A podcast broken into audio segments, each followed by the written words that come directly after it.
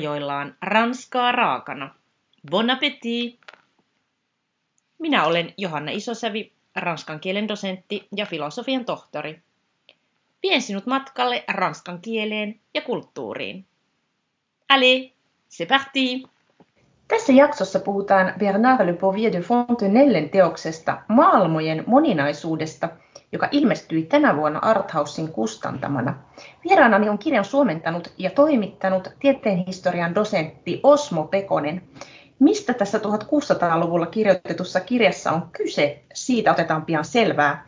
Lämpimästi tervetuloa Ranskaa raakana podcastin vieraaksi Osmo Pekonen. Kiitoksia, hyvää iltaa. Hyvää iltaa myös. Osmo, sinä olet tosiaan tieteenhistorian dosentti, olet väitellyt tohtoriksi sekä matematiikasta että 1700-luvun tieteen historiasta ja kaiken lisäksi olet monipuolinen kirjailija ja suomentaja. Olet kääntänyt muun muassa tänään aiheena olevan Fontenellen teoksen Ranskasta suomeksi. Monipuolinen taustasi ei ehkä ole ihan tavanomainen, eli täytyy ensimmäiseksi kysyä, että miten sinusta tuli tieteenhistorioitsija, matemaatikko ja vielä ranskan taitaja? No aloitetaan vaikka tuosta ranskan kielestä. Se minulla oli jo ylioppilaskirjoituksissa Mikkelin yhteiskoulussa. Kotikaupunkini on siis Mikkeli. Siellä oli varsin hyvä ranskan kielen opettaja Tuula Laine. Sitten kohtalo kuljetti minut opiskelemaan Ranskaan matematiikkaa. Opiskelin hyvin erikoisessa koulussa siellä, Ecole Polytechnique, joka on sotakorkeakoulu, Napoleonin perustama, joka on kuuluisa hyvistä matemaatikoistaan. Napoleon nimittäin ymmärsi, että tykistä ampuu minne sattuu. Nyt tarvitaan parempia matemaatikoita ja parempaa matematiikan opetusta ja siitä asti se on ollut sellainen matemaatikkojen eliittikoulu siellä opiskelin aikoinaan, tosi ihan siviilimiehenä, en ole ranskalaista univormua kantanut, mutta sotakorkeakoulussa on siellä sitä komensi kenraali, kenraali Paro, joka valkoisella hevosella siellä ratsasti joukkoja tarkastamassa. No, minä väittelin ensimmäisen kerran tohtoriksi matematiikasta, siitä on jo kauan.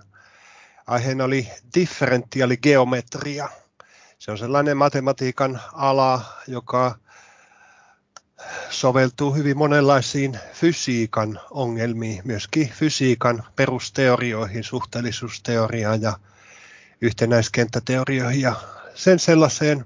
Toisaalta differentiaaligeometrian juuret ovat äh, geodesiassa, toisin sanoen kartoittamisessa ja maapallon mittauksessa – ja äh, maapallon mittauksen geodesian historiassa on kuuluisa episodi, joka liittyy Suomeen. Nimittäin vuosina 1736-37 Pohjois-Suomessa vieraili Ranskan kuninkaallisen tiedeakatemian lähettämä geodeettinen tretkikunta, jota johti kuuluisa matemaatikko ja astronomi Pierre-Louis Moreau de Maupertuis. Ja hän onnistui todistamaan, että äh, maapallo ei olekaan aivan pyöreä, vaan se on hiukan litistynyt navoiltaan pyörimisliikkeensä vaikutuksesta, kuten jo suuri englantilainen fyysikko Sir Isaac Newton oli ennakoinut. Tämä mittaustulos ja siihen liittyvä teoreettinen tarkastelu, joka oli ensimmäinen globaalin skaalan todiste Newtonin yleiselle gravitaatioteorialle oli 1700-luvun tieteen historian merkittävimpiä saavutuksia. Ja tästä aiheesta minä olen sitten kirjoittanut toisen väitöskirjani, hmm. joka on siis tieteenhistoria alalta, joka oli ranskan kielinen, jonka Institut de France jopa palkitsi. Ja hmm.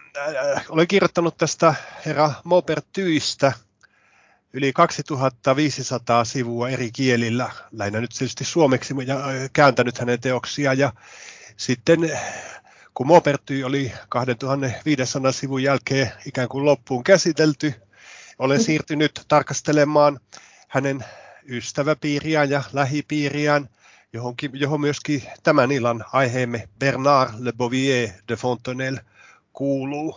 Tällä tavalla oikeastaan loogisesti asiat johtivat yhdestä tutkimusaiheesta toiseen, differentiaaligeometriasta maapallon muodon mittaamiseen, herra Maupertyihin ja sitten myöskin Monsieur Fontenelleen.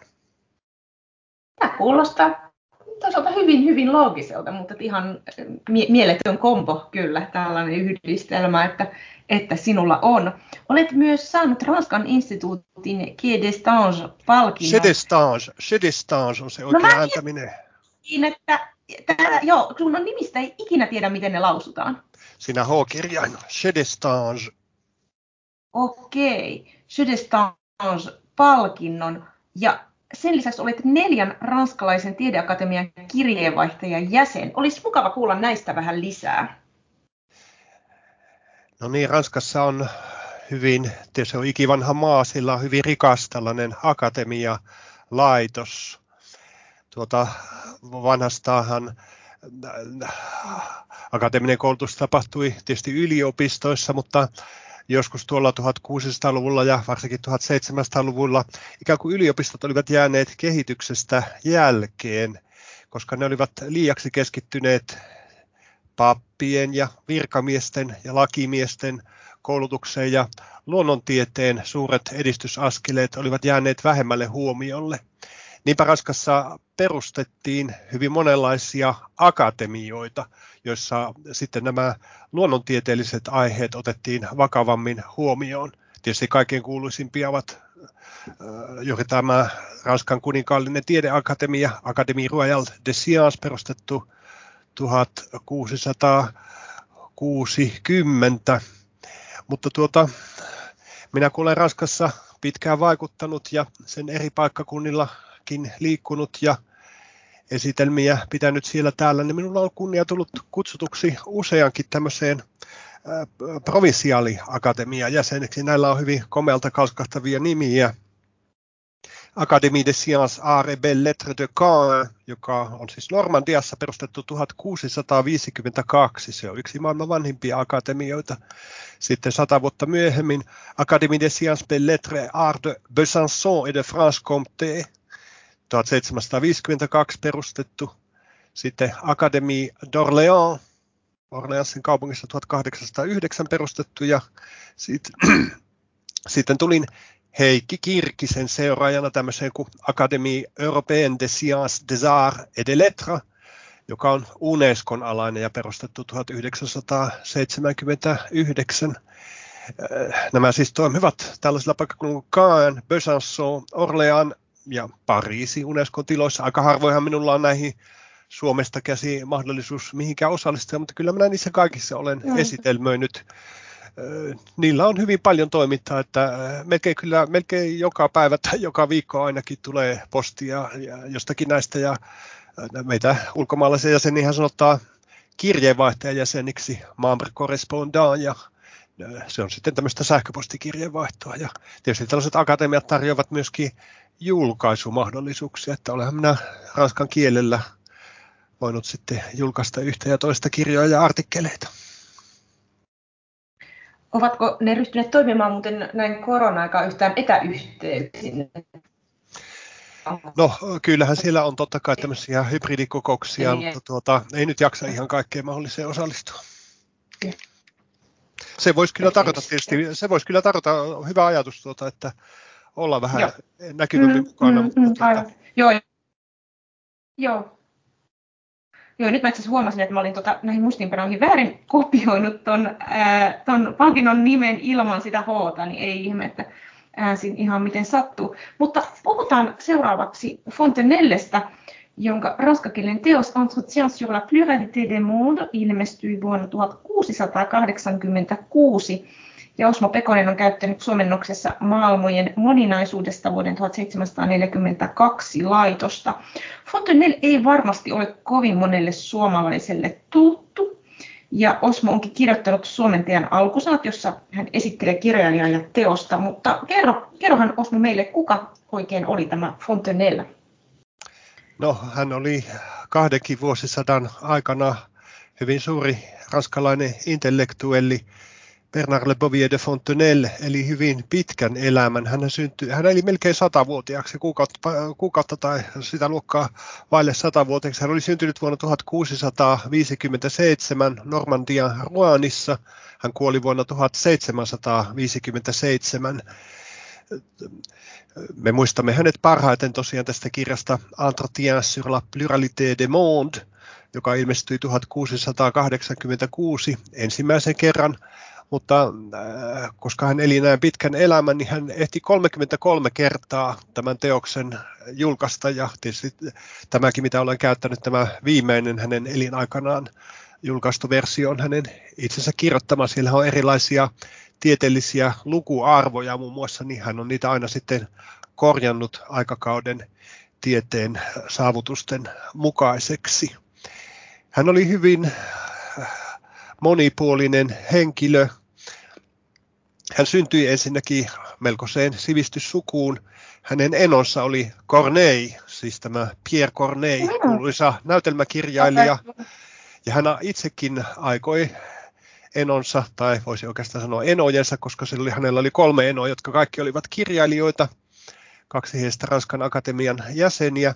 Hän aikoi näiden enojensa esikuvan mukaisesti itsekin ryhtyä näytelmäkirjailijaksi ja opera-librettojen kirjoittajaksi ja äh, myöskin semmoisten paimen idyllien eli ekloogien kirjoittajaksi, mutta tuota, hän ei erityisemmin sitten menestynyt kuitenkaan tällä alalla, olisiko siinä ollut kuitenkin kuin Enon Corneini, olisiko hän jäänyt hänen varjonsa. Näitä mm-hmm. itse Luli jopa sävelsi näitä äh, Fontanellen nuoruuden operoita, mutta äh, ne eivät saavuttaneet menestystä. Äh, erikoista on se, että näitä on ruotsiksi kääntänyt suomalainen äh, tuota, aikakauden vaikuttaja Kreivi Gustav Philip Kreutz, siis äh, tuolta Pernajan tuota, Malmgordin kartanon poika, joka oli Gustav kolmannen suurlähettiläänä tai lähettiläänä Versain hovissa. Okay. Hän oli tämän Fontenellen varhainen ihailija Suomessa, että Fontenelle on kyllä meillekin siis ollut tunnettu tätä kautta ruotsin, kielellä, mutta äh, se, sitten tuota, nämä nyt eivät kerta kaikkiaan niin kuin menestyneet nämä hänen paimen idyllinsä ja tapahtuu semmoinen merkillinen käänne hänen urallaan, että äh, Pariisin tai Ranskan taivaalle ilmestyi vuonna 1680 suuri komeetta, joka herätti ehkä joissakin taikauskosta pelkoa, kometan pitkä huiska häntä, mutta sitten toisaalta se myös herätti suurta kiinnostusta astronomian uusimpiin saavutuksiin ja spekuloitiin, mikä tällainen pyrstötähti oikein on. Silloinhan elettiin aikaa, jolloin kaukoputket oli juuri keksitty ja ne olivat tulleet yleisempi käyttöön. Pariisiin oli rakennettu suuri observatorio.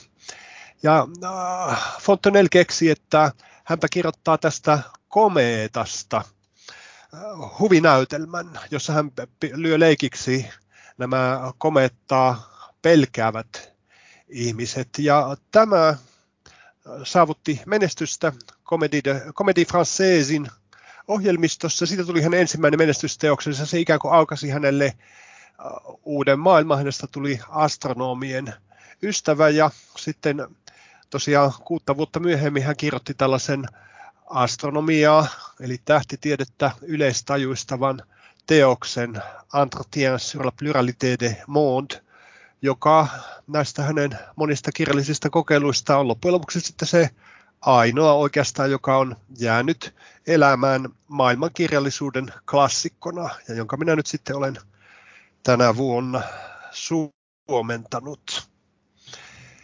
Hän nousi siitä sitten hyvin nopeasti sinne enojensa seuraksi Ranskan akatemian jäseneksi 40 kuolemattoman kirjailijan joukkoon. Ja vaikka hän oikeastaan ei ollut oikea tähtitieteilijä, niin kyllä valittiin sitten myöskin sinne kuninkaalliseen tiedeakatemiaan tiedemiesten joukkoon. Eli hänellä oli tämmöinen aika harvinainen kaksoisrooli, että hän oli kirjailijana ja toisaalta luonnontieteilijänä äh, akateemikko. Ja siellä kuninkaallisessa tiedeakatemiassa hänelle uskottiin sellainen tehtävä, että hänestä tuli tieteen historioitsija. Hän toimitti semmoisia yleiskatsauksia eri alojen luonnontieteilijöiden uusimmista saavutuksista. Ja hän kirjoitti myöskin hyvin monien edesmenneiden akateemikkojen muistokirjoitukset, jotka ovat sitten olleet jälkimaailmalle hyvin arvokkaita lähteitä, koska ne kuvaavat näiden kuuluisien akateemikkojen ja tiedemiesten elämänvaiheita. Eli hän oli oikeastaan äh, tieteen historian alalla tämmöinen melkoinen uran uurtaja. Ja tällä tavalla kuuluisuuksista kirjoittamalla voi tulla itsekin kuuluisaksi ja hänet sitten kutsuttiin pitkin Eurooppaa monenlaisten akatemioiden jäseneksi, siis Royal Society jäseneksi Lontooseen, äh, Königliche Preußische Societät der Wissenschaften jäseneksi Berliiniin äh, ynnä muualle. Äh, hän oli aikansa parhaiten informoituja tiedemiehiä ja kirjailijoita erityisesti tämmöisistä luonnontieteellisistä asioista. Ja melkoinen niin kuin salonkien suosikki, salonkikulttuuri oli silloin mm. huipussa ja oppineet naiset johtivat näitä salonkeja ja suorastaan kamppailtiin, että kuka tämän Fontenellen saa oman salonkinsa intellektuaaliseksi koristukseksi.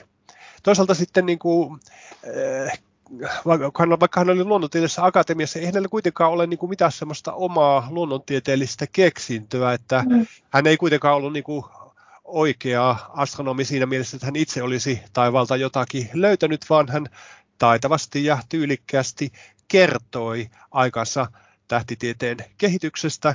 Ja tosiaan 33 mm. erilaista laitosta teki tästä äh, käsillä olevasta kirjastakin, jossa avataan suurelle yleisölle tai valikoidulle, kultivoituneelle salonkiyleisölle ensimmäistä kertaa äh, ihan koko tämä kopernikaaninen maailmankuva, joka oli oikeastaan jo vanha juttu, siis 1500-luvun tiedettä, mutta ei sitä ollut näin hauskasti ja opettavaisesti missään kerrottu, niin hänen äh, aikaansaannoksessa tietehistoriassa myöskin se, että hänen ansiostaan lopullisesti kopernikaaninen maailmankuva että maapallo kiertää aurinkoa, eikä päinvastoin mm. löi itsensä läpi ikään kuin laajemmissakin piireissä, eikä pelkästään ammattitiedemiesten keskuudessa. Niinpä, no vähän viittasitkin tähän, tähän kysymyksen genrestä, mutta miten luonnehtisit tätä teosta, että mitä genreä se edustaa? Onko se skifiä, onko se pedagoginen teos, tieteen popularisointi vai kenties jotain muuta? No, tämä edustaa sellaista genreä, jota ei nykyisin ehkä ole olemassakaan, se mm. edustaa salonkikirjallisuutta. Mm. Eli se on osoitettu ennen kaikkea tällaisille oppineille naisille, jotka johtivat näitä Pariisin kuuluisia kirjallisia salonkeja. Ja äh, Fontenelle tiedosti, että uudet ajatukset, ne lähtevät leviämään laajempiin piireihin, ei nyt minnekään niin kuin tavallisten kadontalajien keskuuteen, mutta tämmöisiin oppineisiin, valistuneisiin, äh, erilaisista uusista ajatuksista kiinnostuneeseen piireihin juuri näiden oppineiden naisten kautta. Eli tämä on salonkikirjallisuutta, jolloin siihen, kun onko ranskalaisesta kirjallista kysymys, siinä on pieni semmoinen galantti vire, tämmöinen galanteria, mm. että tuota, mm, naisille selostetaan tiedettä, mutta aina pitää olla pikku ripaus niin kuin tämmöistä galanteriaa siinä mukana.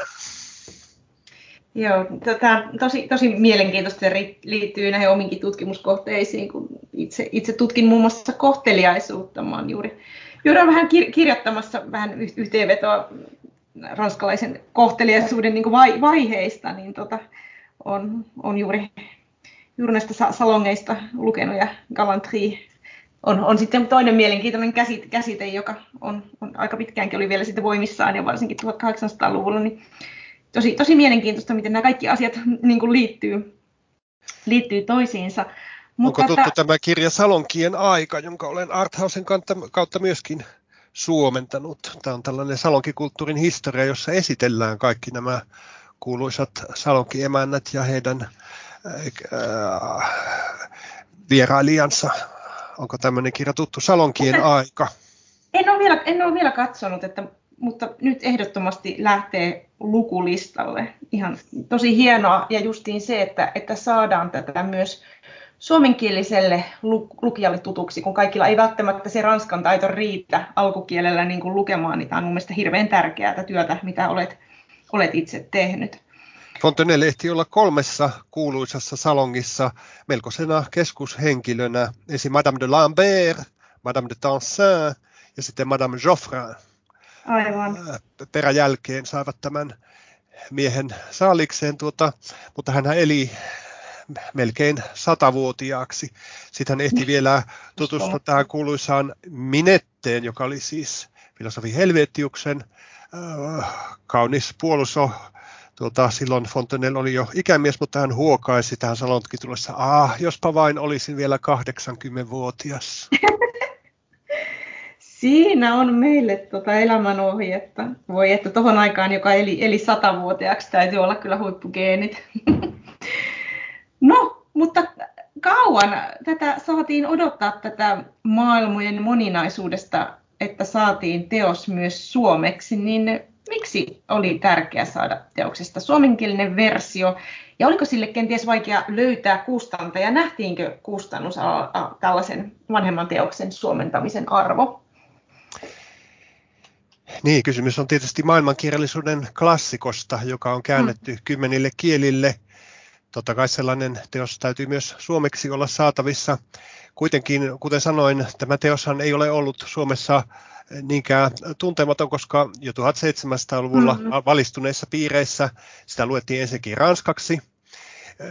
Se löytyy vieläkin erästä kartanokirjastoista ja myös tuolla Suomen kansalliskirjastossa on hyvin monia näistä eri editioista saatavissa eri kielillä, eli kyllä se on silloinkin ollut tunnettu. Ja sitä paitsi mm. tämän, tämän kirjan käänsi ruotsiksi vuonna 1759 Jeremias Valleen, suomalainen henkilö, Pikkiön papin poika.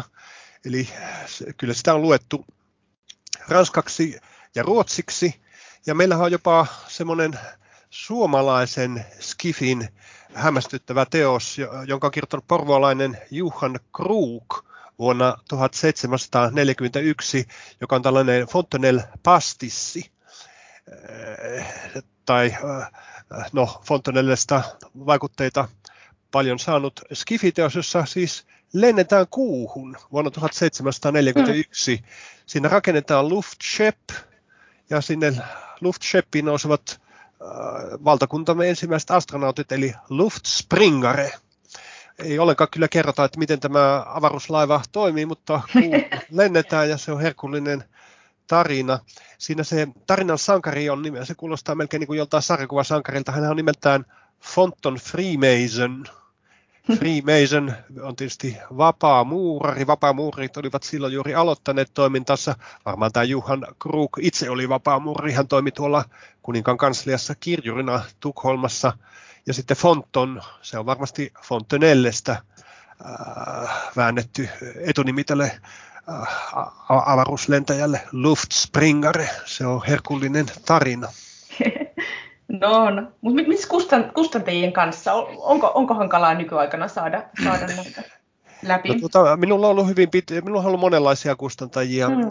tuota, mutta äh, lukumääräisesti eniten kirjoja on kustantanut juuri tämä Arthouse. Ja mm. Siellä on hyvin sivistynyt semmoinen kustannusjohtaja Nana Sironen, tuota, niin, äh, hänellä on silmää tämmöisille äh, klassikkoteoksille ja olen sitä kautta hyvässä yhteistyössä saanut hyvin monenlaisia juuri tähän Ranskan kulttuuriin ja valistusaikaan liittyviä kirjoja julki, että onhan niitä tullut aika paljon ja olen hyvin kiitollinen tietysti, että tällainen kustantaja on olemassa. Joo, kyllä. Juu, Arthouse on tuttu itsellekin. No, Fontenelle on itse kirjoittanut teoksensa tekijän esipuheen. Mitä hän halusi kertoa lukijoille, jotka tarttuvat kirjaan? Ja, ja tuota, mitä hän siinä oli? No niin, tuota... Antoiko hän ohjeita jotenkin, että miten tulee tulkita? Tai... Joo, täytyy ihan ottaa kirja vähän selata tästä. Tuota, no, hän monella tavalla perustelee tätä kirjaa silloinhan oli tämmöinen muotiromaani ja oli tietysti muitakin näitä, muun muassa näitä presiöissejä kirjailijoita mm. naiset lukivat 1600-luvulla ja Klevesin ruhtinatar on yksi tämmöinen aikakauden klassikko Madame de Lafayette, La Princesse de Clèves. Se on suomeksikin toki olemassa, josta Fontenelle oli kaunokirjailijana itsekin hyvin ihastunut ja kun hän osoittaa nyt tällaisen hyvin poikkeuksellisen teoksen, hän on siis aivan uudenlaisen aihepiirin avaaja. Tämä on innovaatio, tämä kirja, että hän mm. haluakin kirjoittaa astronomiasta naispuoliselle yleisölle, niin hän vertaa tätä omaa teostaan tähän Klevesin ruhtinattara ja toteaa, että ei tämä nyt ole sen vaikeampaa lukea tätä astronomista kirjaa, kuin seurata niitä monimutkaisia rakkaushuolia, mitä tässä presiösissä kirjallisuudessa tavataan. Lisäksi hän tässä esipuheessaan esittää erinäisiä varauksia hän tietää, että hän on hiukan miinoitetulla maaperällä niin sanokseni, koska tietysti mm. aikakauden merkittävä henkinen mahtitekijä kirkko äh, varovaisesti tai kielteisesti suhtautui tähän kopernikaniseen maailmankuvaan mm. yhäkin. Olisimme tiedämme, että Galileo Galilei joutui vaikeuksiin kun hän oli italian kielellä ruvennut kirjoittamaan näistä asioista. Itse asiassa hän kirjoitti myös tämmöisessä dialogimuodossa, niin kuin Fontenelle. Eli oppineiden kesken oli kyllä mahdollista tähtitieteellisiä erilaisia maailmanselityksiä latinan kielellä esittää ja Jesuitta veljeskuntahan oli hyvin keskeisessä osassa astronomisessa tutkimuksessa, mutta kirkko ei katsonut hyvällä tällaisia kansankielisiä kirjoja äh, maailmankuvan äh, mullistuksesta, koska pelättiin, että ihmiset tulevat levottomiksi, kun he lukevat tällaisia ja äh, vanha perinteinen maailmanjärjestys järkkyy. Fontenelle oli jonkinasteinen vapaa-ajattelija, hän ei tästä kirkollisesta sensorista, sensuurista paljon perustanut, hän oli sitä paitsi niin korkeassa asemassa, hän kohosi siis tuota, Ranskan kuninkaallisen tiedeakatemian niin sanotuksi alituiseksi sihteeriksi, secrétaire perpetuel, hän oli hyvin lähellä hovia, niin äh, hänen kirjansa, vaikka se äh, julistettiin siis äh, heti ilmestyessään katolisen kirkon toimesta kielletyksi kirjaksi, niin se ei häntä häirinyt millään tavalla. Hän julkaisi siitä 33 painosta kenenkään häiritsemättä, mutta hän tässä esipuheessa hiukan laskee leikkiä tämän kirkollisen sensuurin kustannuksella. Täällä on paljon tässä kirjassa semmoisia pieniä kaksimielisyyksiä. Mm tuota, jotka eivät suoranaisesti niin kuin, haasta katolista kirkkoa, mutta tuota, rivien väleissä hän mm. laskee leikkiä koko asiasta, että mukaan hänen kirjassa on kielletty ja hän toteaa, että eihän tässä ole mitään vaarallista, mutta hän tekee sen tälle hiukan ironisesti. Aivan, ilmeisesti hyvällä tyylillä. No, Fontenellen teos on jaettu kuuteen iltaan ja oppinut tiedemies siis selostaa tähtitieteen salaisuuksia viehättävälle markiisittarelle. Ensimmäisen illan aiheena on Maa on planeetta, joka pyörii itsensä ympäri ja kiertää aurinkoa. Toisena iltana puhutaan äh, Kuu on asuttu maailma.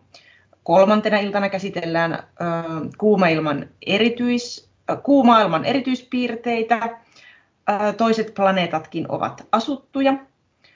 Neljäntenä iltana pohditaan Venuksen, Merkuriuksen, Marsin, Jupiterin ja Saturnuksen erikoisuuksia. Viidentenä iltana aiheena ovat kiintotähdet ovat aurinkoja, joista kukin valaisee omaa maailmansa.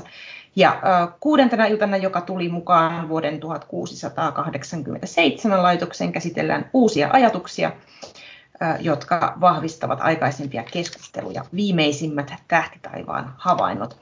Osmo, miten kuvailisit näitä iltojen etenemistä? Onko niissä mielestäsi jotakin kehityskaarta? Ainakin niissä on aika hurja juttuja muun muassa kuun asujista. Niin, tässä on tosiaan tällainen kehyskertomus, että tämä kertoja, joka lienee tekijän alter ego, vaikkei häntä, hän siinä itseä mainitse. Hän on saapunut tällaisen hyvin opinhaluisen ja viehättävän markkisettaren linnaan maaseudulla vierailijana. Ja tämäkin oikeastaan parodia tämä alkuasetelma, koska juuri tällä tavalla ne presiösit romaanit mm. alkavat. Ja, ja, mutta sitten tapahtuu, että tämä saakin ihan toisenlaisen juon, että tästä ei tule mikään rakkausromaani, tai ei ainakaan pelkästään, vaan ruvetaankin puhumaan tähtitieteestä, mikä on siis monista lukiosta suorastaan sokeraavaa, että siellä mm. oppinut tiedemies ja opinhaluinen markiisitar iltoja viettävät yhdessä käyskennellen linnan puistikossa. Että mitä siellä nyt oikein puuhattiin, että voiko olla totta, että tähtitieteestä ne puhuivat. Ja tässä siis kuutena iltana tarina etenee. Se on pikkusen galantti aika aikoin, mutta enimmäkseen kyllä pysytään asiassa. Eli puhutaan tosiaankin tähtitieteestä, mm-hmm. tähtitieteen perusasioista, kopernikaanisesta maailmankuvasta. Ja ikään kuin ilta illalta siirrytään yhä huikeampiin visioihin, eli kauemmaksi tutuista mm. asioista. Ensin puhutaan maapallosta ja sen pyöreydestä ja pyörimisliikkeestä ja kuinka se kiertää aurinkoa, sitten kuusta, sitten toisista planeetoista, Venus, Merkurius, Mars, Jupiter, Saturnus, muita planeettoja ei siihen aikaan mm. tunnettu. Äh, tämä on hyvin pedagogista, samalla hauskaa mm. kerrontaa. Äh, ja sitten loikataan peräti kiintotähtiin ja esitetään tämä huikea ajatus, että ne ovat toisia aurinkoja ja että niiden ympärillä myös ehkä kiertää planeettoja, siis eksoplaneettoja. Tämä on äh, melkoinen ajatuksen loikka, koska mm-hmm. ensimmäiset eksoplaneetat nehän löydettiin vasta 1990-luvulla, että saatiin todella mm-hmm. näkyviin. On se luonnollinen ajatus, että jos sillä on aurinkoja, niin sillä voi olla niitä kiertäviä planeettoja. Ja sitten tämän valtavan maailmojen moninaisuuden hän vielä alkaa niin kuin kansoittaa. Hän mm-hmm. panee mielikuvituksen liikkeelle, että mm. millaisia kaikkia elämän muotoja toisilla taivaan kappaleilla saatetaan tavata – eihän nyt ihan ensimmäinen ole, joka tällaista kirjoittaa, että siis kuu, heti kun kuuhun oli kurkistettu kaukoputkella ja nähty, että millaiset karheat kasvot kuukolla on, että siellä on kraattereita ja siellä on tummia alueita, jotka ovat ehkä meriä, niin oli heti alettu spekuloida, että kenties siellä kenties on maapallon kaltainen paikka ja mm. kenties siellä asuu oma kuuukkojen kansansa, eli seleniitit. Se seleniitti johtuu sanasta selene, joka on siis antiikin kuun jumalatar. Ja tuota, oikeastaan silloin, kun tämä, tämä äh, Entretien sur la pluralité des mondes ilmestyi vuonna 1686, niin oli kyllä jo niin kuin tämä, aika lailla loppuun käsitelty tämä kuukkojen mm. maailma.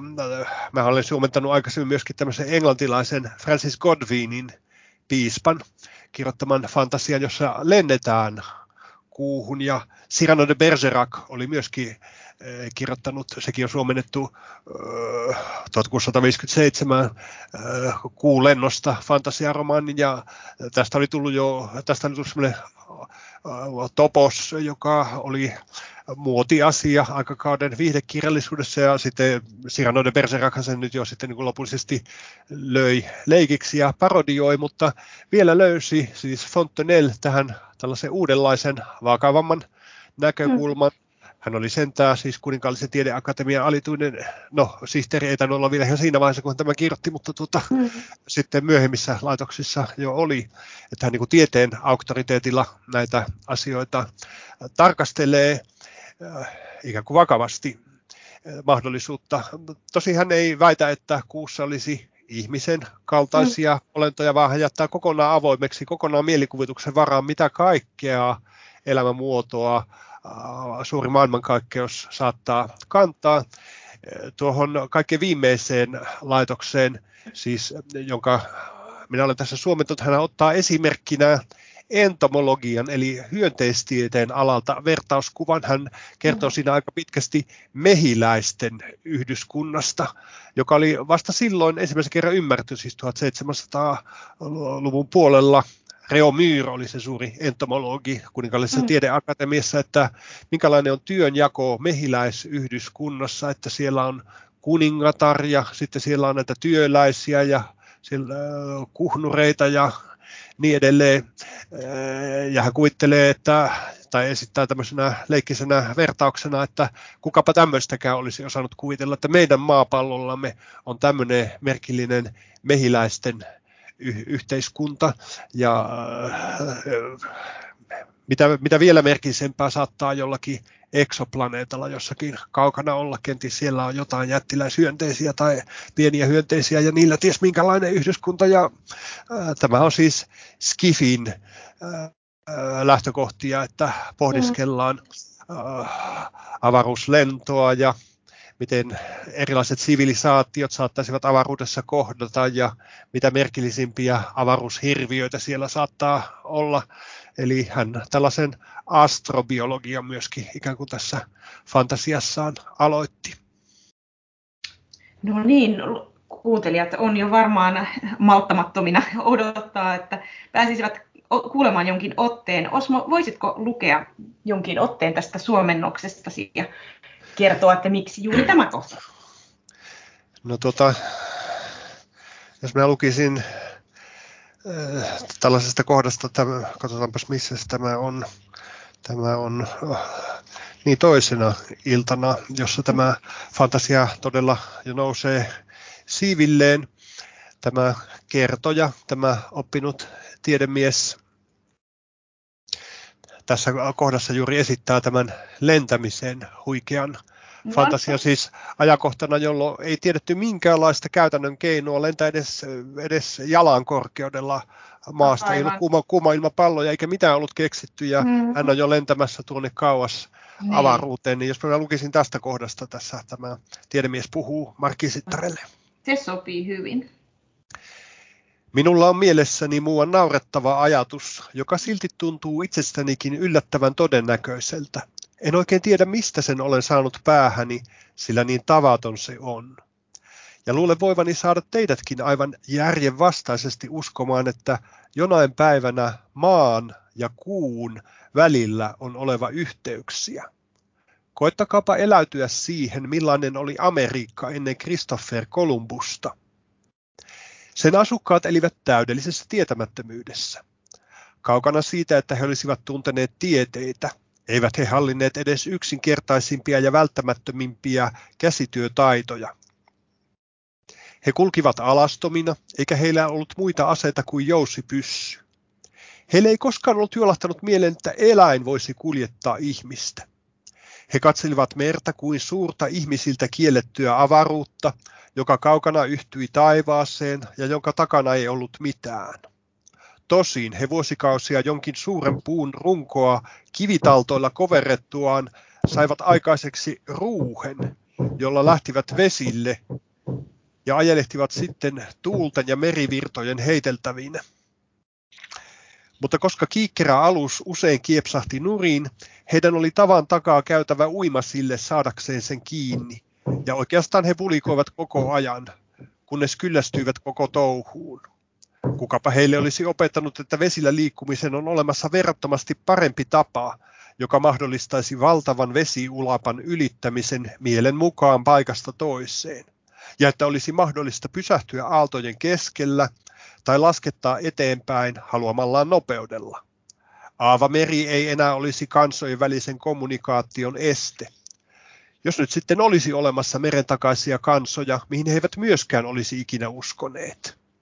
Ja kuitenkin eräänä kauniina päivänä heidän silmiensä edessä oli maailman ihmeellisin ja yllättävin näky. Heidän rantaansa laski valtavia aluksia valkoisine siipineen, joiden avulla ne ikään kuin lensivät merellä ja joka suuntaan tulta syöksevine kitoineen ja niistä alkoi purkautua maihin rautahaarniskaisia ventovieraita miehiä, joita kantoivat selässään heidän vaivattomasti ohjastamansa jonkinlaiset hirviöt. Ja käsissään heillä oli jylisevät tulikepit, joiden avulla he kaatoivat maahan jokaisen vastarintaa yrittävän. Mistä he tulivat?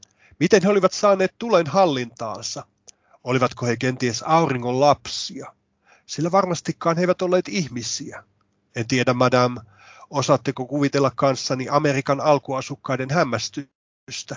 Mutta sen veroista ei maailmassa ole koettu. Tuon jälkeen en vannoisi, etteikö joskus voisi syntyä myös kuun ja maan välinen yhteys. Olisivatko näet Amerikan asukkaat voineet kuvitella, että syntyisi yhteys Eurooppaan, jonka olemassaolosta he eivät edes tienneet? On totta, että on ylitettävä maan ja kuun välinen valtaisa ilman ja taivaan avaruus, mutta eikö valtameri tuntunut Amerikan asukkaista yhtä mahdottomalta ylitettävältä? Tota tosiaan lausui Markistar minua katsellen.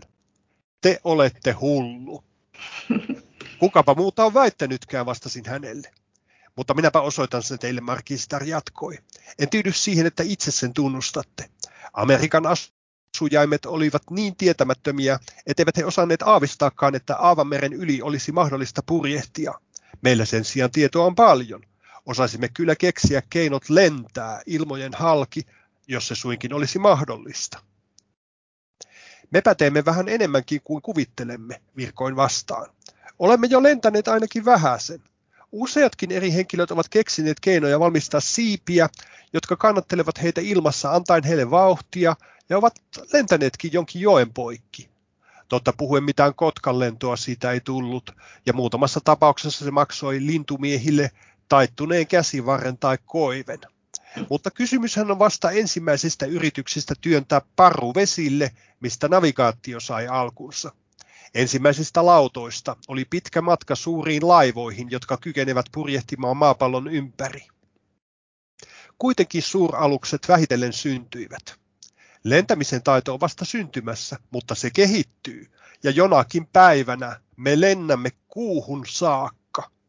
Väitämmekö jo keksineemme kaiken mahdollisen ja saaneemme kaiken siihen pisteeseen, ettei mitään lisättävää enää ole? Herra paratkoon. Myöntäkäämme, että vielä on yhtä ja toista tekemistä tuleviksi vuosisadoiksi. Aika huikea kohta, kiitos paljon Osmo. Joo, aika, aika mieletöntä, toi on kirjoitettu tosiaan jo niin kauan aikaa sitten. Hyvä valinta.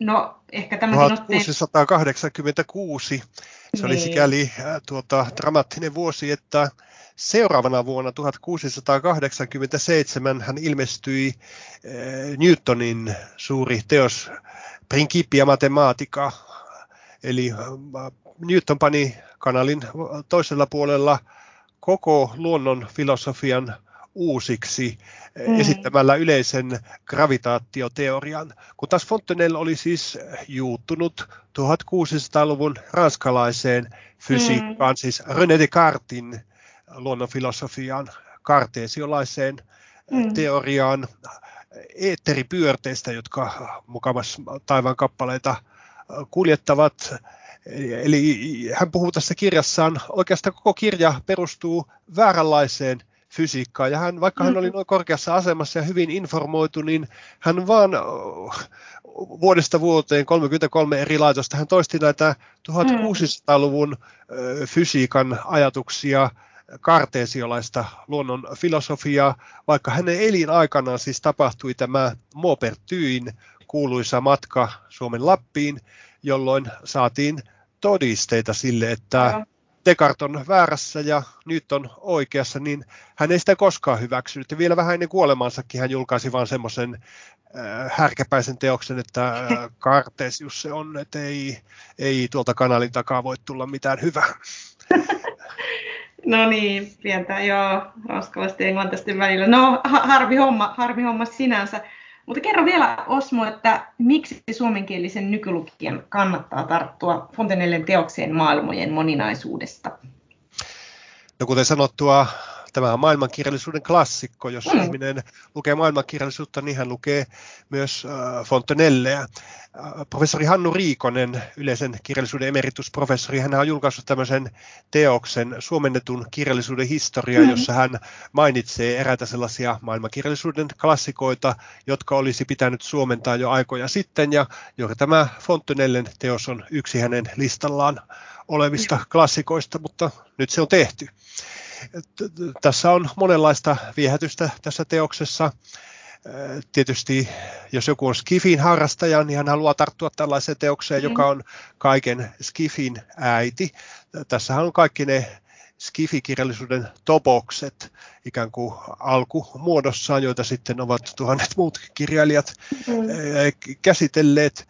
Mutta ikään kuin huomaamatta tämän kirjan pedagoginen funktio, se saattaa vieläkin toimia. Tässähän käsitellään paitsi näitä tuttuja asioita, kuten maapallon pyörimisliikettä, myöskin semmoisia vähemmän tuttuja asioita. Hän mainitsee esimerkiksi tämmöisen Saturnus-planeetan kuun, nimittäin Japetuskuun, joka on Saturnuksen kolmanneksi suurin kuu, jolla on semmoinen merkillinen ominaisuus, että se on kaksivärinen, että siinä niin kuin pallon toinen puoli on musta ja toinen puoli on valkoinen, joten tuota, kun sitä kaukoputkella tarkastellaan, niin se äh, välillä näyttää häviävän näkyvistä kokonaan silloin, kun se musta puoli on äh, kääntyneenä maapalloa kohti. Ja hän ihmettelee kovasti tätä japetuskuun ominaisuutta, ja tätä ei ole myöskään nykytiede pystynyt selittämään, että miten voi olla tämmöinen kuu, joka on toiselta puolta valkoinen ja toiselta puolta musta. Ja. Eli äh, tässä on tämmöisiä iduillaan monenlaisia havaintoja ja ilmiöitä, joista kaikille, ihan kaikille ei vielä nykytieteelläkään ole vastausta. Tosi mielenkiintoista. Osmo, onko sinulla työn alla uusia aihepiiriin liittyviä suomennoksia? No onhan niitä. Toisaalta tuota, kirjailija tai kääntäjä kun on, niin tuota, mm-hmm. tämä on semmoinen kysymys, joka harmittaa, johon tekisi mieli esittää vastakysymys, että onko edellisiäkään luettu, koska niitä nyt on aika paljon jo minulta tullutkin näitä valistusajan tieteen historiallisia klassikkosuomennoksia, mutta äh, parhaillaan on tuota painomenossa äh, eräs äh, myöskin tämmöinen 1600-luvun fantastinen matka, jossa ei nyt lennetä kuuhun eikä ulkoavaruuteen, vaan jossa raskalainen seikkailija tekee todellisen matkan Siperiaan, jossa hän tapaa Nenetsit muun muassa. Ja hän on siellä, hän, Nenetsien kulttuuri 1600-luvun parokkisesta Ranskasta katsottuna se on varmasti ihan yhtä eksoottinen paikka kuin tuota, olisi ku, kuussa käynyt, niin tämmöinen kirja on ilmestymässä kuin Pierre Martin de la Martinierin matkakertomus vuodelta 1670. Siinä on otsikkona Seikkailu jäämerellä, eli hän on Venetsien maalla. Kuulostaa tosi kiinnostavalta sekin, mutta sitä odotellessa kannattaa ehdottomasti tarttua tähän Osmo Pekosen suomentamaan teokseen Fontenellin maailmojen moninaisuudesta, joka ilmestyi siis tänä vuonna Arthausin kustantamana, niin pääsette itse lukemaan, kuinka ranskalaisen linnan puistossa oppinut tiedemies käy selostamaan tähtitieteen salaisuuksia viehättävälle markiisittärelle. Oikein paljon kiitoksia vierailustasi Ranska Rakana podcastissa. Osmo Pekonen. C'est moi qui vous remercie, madame. Merci, Merci. pour cette occasion. Merci. Voit lukea lisää kielen ja kulttuurin ilmiöistä blogistani johanna.isosavi.com.